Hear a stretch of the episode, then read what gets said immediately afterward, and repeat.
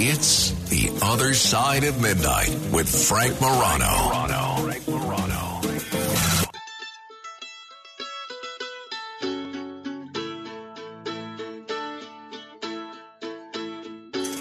This is the AC Report.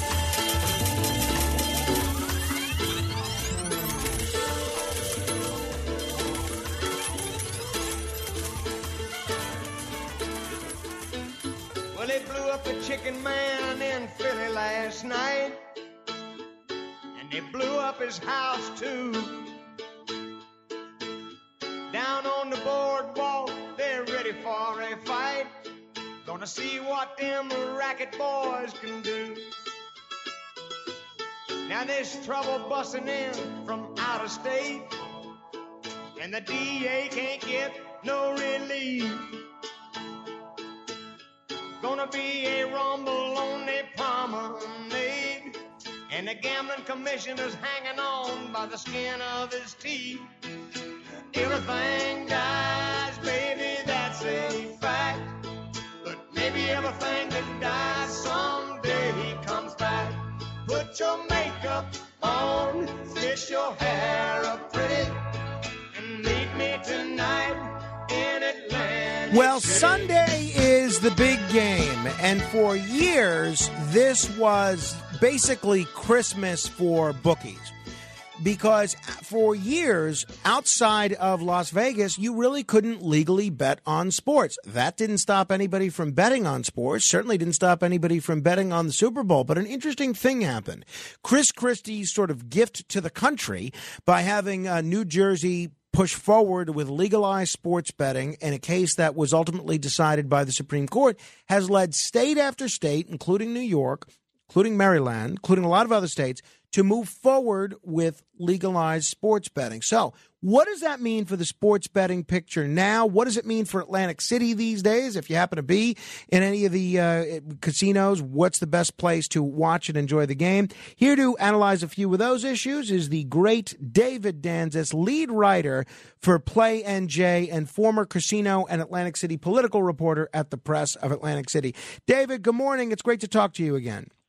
Frank, always a pleasure, and I got to say, man, it always makes me smile when I hear that the the the Liam Henson song and and Welcome to Atlantic City. So always happy to hear you this early in the morning, well, my friend. Thank you. I, uh, we play the music so you're not so uh, so grouchy about being woken up at uh, at such an unruly hour. Um, hey, so in terms of sports betting, which is now pretty much, I think, legal everywhere that we're being heard right now, what has the legalization of sports betting meant for sports betting over uh, you know over the course of the last couple of years? Yeah, I, as as legalized sports betting is spread across the country, you know, we're seeing more and more states uh, recognize the potential for for more tax revenue, right? And and I don't think you and I have met a politician yet that doesn't like a little more money Sure. coming to the state coffers. So uh, it's been embraced. You know, red states, blue states, purple states, you name it. Uh, it seems like everybody's jumping on board for legalized sports betting. Maryland uh, just launched online sports betting in November, two years after voters approved it. And uh, I'm wondering the states that have implemented online or mobile sports betting, th- there were always a lot of concerns about an uptick in problem gambling and things of that nature. Uh, to the best of your knowledge, has that come to fruition uh, with the ease of online sports betting? So it's it's a two sided answer. It's yes and no. Um, almost, in almost every state where we see mobile or online sports betting or, or even online casino go into effect, there's almost an immediate uptick in the the calls to things like 1-800 problem gambler or, or other comparable um, problem gambling uh, networks in, in any legal state. But we also know that some of those calls are coming in from people who don't know how to use their app right? Or or don't know how to get Ah. their money out to make a, a withdrawal, right? So people seem to kind of confuse calling one eight hundred gambler with uh, an all inclusive helpline, and that's not really what it is. So after a few months, you know, we start to see those those volumes, those call volumes, sort of level out a little bit. Um, but yes, absolutely. The ease of online and mobile sports betting and uh, online casino has certainly led to an increase in people experiencing issues with problem gambling. But it's very hard to say definitively whether it's causing any sort of large scale public health crisis at this point. In um, one of the things that we saw for decades w- since the 70s is that uh, Atlantic City essentially had an East Coast gambling monopoly, and they did very well. Uh, brought in $6 billion a year just in gambling revenue. And then that casino gambling monopoly it uh, fell apart. You saw increased legalized casino gambling first in the uh, the Indian casinos, and then gradually in states like Pennsylvania and New York, and more and more places. All of a sudden, the uh, casino gambling monopoly they had was gone. Then they started doing sports betting, and uh, legalized sports betting provided an incredible revenue stream for the casinos. And now we're seeing all these other states go forward with legalized sports betting. From what you've been able to tell, David, has the uptick in states legalizing sports betting hurt the bottom line of Atlantic City and New Jersey?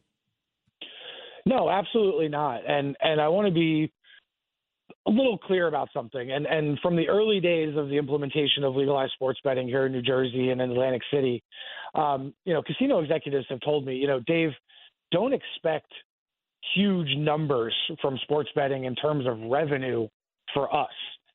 And we've seen that play out since 2018.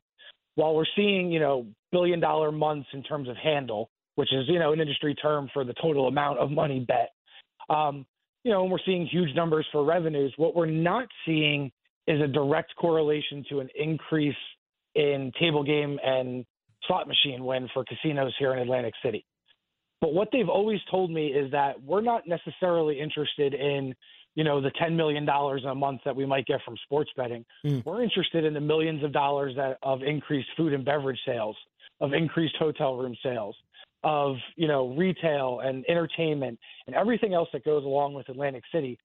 Sports betting is an additive. Um, it, it really shouldn't be seen as a standalone amenity, although it is it really has been an additive for Atlantic City casinos. And I think it's really important to keep that in mind when we when we try to understand, you know, why they're charging sixty dollars a seat for a Super Bowl uh, viewing seat this Sunday it's not because they're trying to be greedy. It's because they really don't make as much money off of sports betting as people like Interesting. to believe. Interesting. Yeah, they make a lot of their money on the back end. What um, if, what are the hot spots, be they in casinos or elsewhere, to watch the big game on Sunday in Atlantic City, for instance? Sure, and I'm I'm going to try to not be biased because I do have my favorite places in Atlantic City to go. But I'll, I'll obviously mention the big casinos. I mean, if you're going to go watch the Super Bowl this Sunday in Atlantic City, definitely go to Caesars go to Ocean Casino Resort, go to Borgata.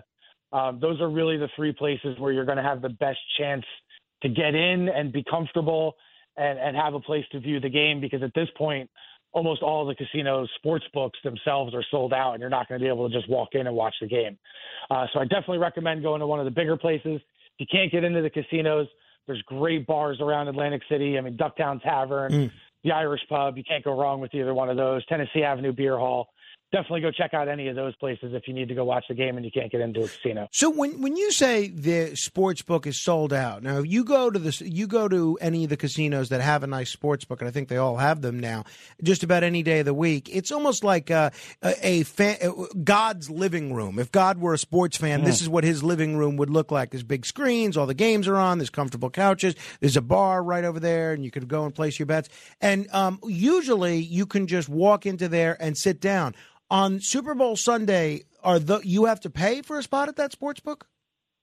Yeah, yeah, almost all of them. Um, it's Super Bowl. It's we're talking March Madness. Um, you know, we've seen it for a couple of the NFL playoff games. What happens is these sports books just don't have the, the the unlimited amount of seats to be able to accommodate everybody, so they have to kind of be a little picky, a little choosy. Um, most places range anywhere from fifty to seventy-five dollars per person and that includes food and beverage, right? You're not just paying for the right to sit there and watch the game.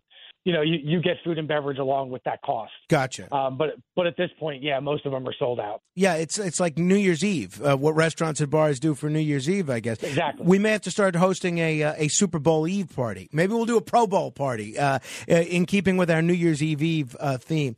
In terms of uh, in terms of Atlantic City itself, I, I saw an article the other day and if people just tuning, we're talking with David Danzis. Uh, if you want to be kept up on what's happening in the gaming industry or in Atlantic City, uh, follow him on Twitter at AC underscore Danzis, D A N Z I S. Great stuff on there. A lot of great stuff I steal from him. But, uh, David, in terms of what's going on in Atlantic City, I, I came across one article that said the casinos and the hotels are still having a problem hiring people. How can that be? The economy's back to normal. The stimulus has ended. Why are they still having a tough time finding enough people to work? Wages, Frank. Wages. Um, you know, for a long, long time, the casinos were the only job in this area. I mean, uh, I don't know how familiar some of your guests are with with Southern New Jersey and specifically Atlantic County, but there's not much down here other than the casinos and healthcare. That's that's pretty much it. Um, and the casino wages just haven't kept up and a lot of people just you know I, I can't tell you how many people I know that work in casinos that don't just work at one particular casino they work at two or three you know they're a housekeeper at Golden Nugget on the weekends and and then a housekeeper at Hard Rock four days during the week and and it's just it's it's been really tough to get people not only to, to to stay committed to the job but to continue to want to do it when everything from the culture of tipping has changed to sort of people's I don't know if entitlement is the right word, but people's attitude towards help has certainly changed. Um, you know, I know people who have been bartenders and porters for 30 years, and they tell me, you know, they can't even get guests to smile at them anymore. Everything Oof. seems to to just sort of be expected, um, and it's just really it's killed morale in the city, and a lot of employees just aren't happy with their jobs the way they used to be, and it's completely changed the Atlantic City experience.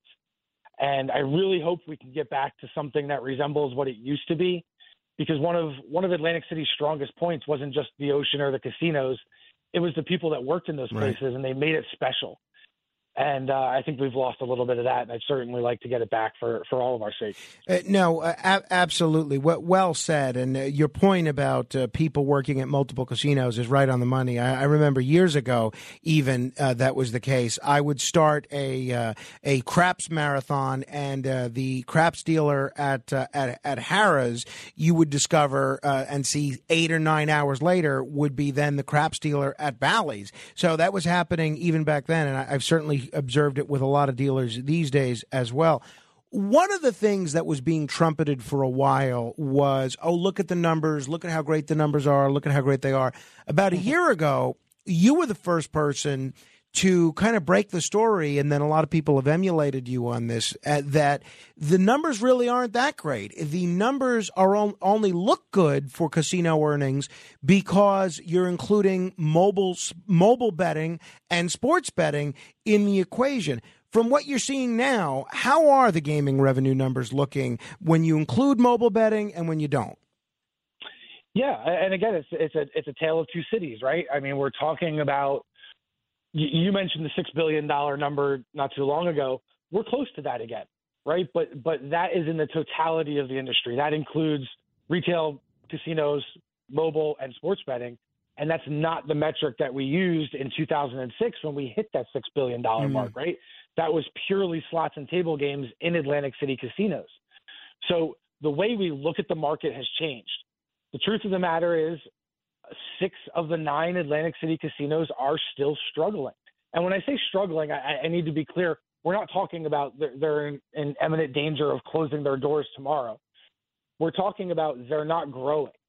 And when you're in the casino in the gaming market and you're not growing, you're essentially dead. Mm. Um, so we, we have a problem here where we have three performers who are clearly outpacing the rest of the market and then we have six performers who are who are really struggling and trying to find a niche.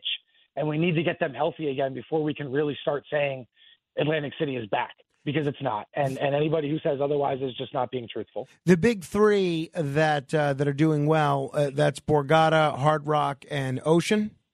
Correct. Yes. Yeah, and um, a lot of great other properties, and it's great to see them investing in restaurants Absolutely. and renovating rooms, and hopefully that uh, that will come around. But I have to say, it's one of the most frustrating things in the world when you visit a casino in the middle of the day and there's one craps table open, and it's so crowded you can't even uh, elbow your way in there. It would be nice if there was enough staff to have maybe two craps tables open, and you could have more people uh, have more people playing. As far as you're concerned, uh, David, what is the best best way to kind of get back to that um, culture of the old Atlantic City, where uh, people are, where they're not struggling to hire, and it's a better experience for the workers themselves? Oh man, you how much time you got? um, no, you just hit on one of them, right? And and one of my biggest pet peeves as a gambler um, has been a rise in minimum table limits and you know nonsense like six five blackjack and triple zero roulette. I mean, these kinds of things are killing the Atlantic City experience, Frank. And it, it's all because you know corporations now dominate the casino industry, where we used to have sort of mom and pop shops, right. although even that's sort of misleading. But you know, we had smaller operators here in Atlantic City, and now we've got the large conglomerates, and they're just not as interested in sort of that personal touch. Um, I think they're starting to come around to it. I think they're starting to realize it a little bit more. Um, you know, we do have some some new players in the market. You know, the, the folks that just took over Bally's. You know, they're doing a really good job with trying to have that personal connection. Um, I think the folks over at Ocean are doing a great job with that. Um, Golden Nugget's always been a very you know person to person casino. That's what we need to get back to, Frank. I mean, if you sit at the craps table and you have a heater and you're walking away with with you know five figures worth of chips in your pocket, you used to be able to get a steak dinner in a hotel room. Right. Right. Now you're lucky if they'll go get your valet car. You're, you're, you're, exactly exactly right.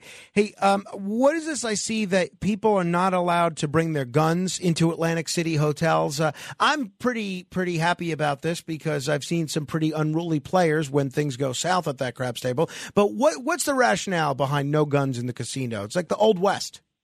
Yeah, this is this is just a direct response uh, to an ongoing legal battle here in the state of New Jersey. Um, I don't want to get too much too into the weeds here, but the casinos have taken have exercised their right as as private property owners to exclude firearms on the property. Um, so they put out a statement yesterday in response to what's going on in New Jersey, saying, you know, leave your guns in the car, leave your guns at home. Uh, you're not allowed to have them on the casino floor. You're not allowed to have them in the hotel. If you do bring your firearms onto the premises, you will be charged. Uh, finally, David, is there any word on what's happening to what will happen to what was the Atlantic Club and before that the Atlantic City Hilton? It's a, a very nice location, and there's always been a lot of speculation about what's going to end up there. And uh, at the same time, I know they're in the process of knocking down the old Trump Plaza. I think Carl Icahn owns that property. That is probably the most prime real estate in all of Atlantic City. Is there any indication? In what they might put there? We've been hearing rumblings now for about three years at the Hilton that um, this is going to be turned into like a multi-use complex with condos and shopping and dining. Still haven't seen a whole lot of movement. We keep kind of hearing the same story. Uh, I'll, I'll, definitely keep you updated if we hear anything change on that front. Um, as far as the plaza, you know, um, the mayor uh, had a big show of it a couple of years ago when they imploded the, the actual casino hotel building the the parking structure is still there, and so far, Carl Icahn and the city have not come to any sort of um, agreement, if you will, on what to do with that property. But I think you hit the nail on the head. For my money, that is the most prime piece of real estate in Atlantic City and possibly on the East Coast. David, it's always a treat to talk with you. Hopefully, we can connect the next time I'm in Atlantic City. Thank you very much. Always a pleasure, my friend. Be well. Thank you. David Danzis. Uh, read him at Play NJ. He's the lead casino reporter there and a guy that knows his stuff and just sounds great. Big fan. All right. If you want to comment on any portion of our conversation, you can do so 800 848 9222. That's 800 848 9222. This is The Other Side of Midnight. Straight ahead. The Other Side of Midnight. midnight.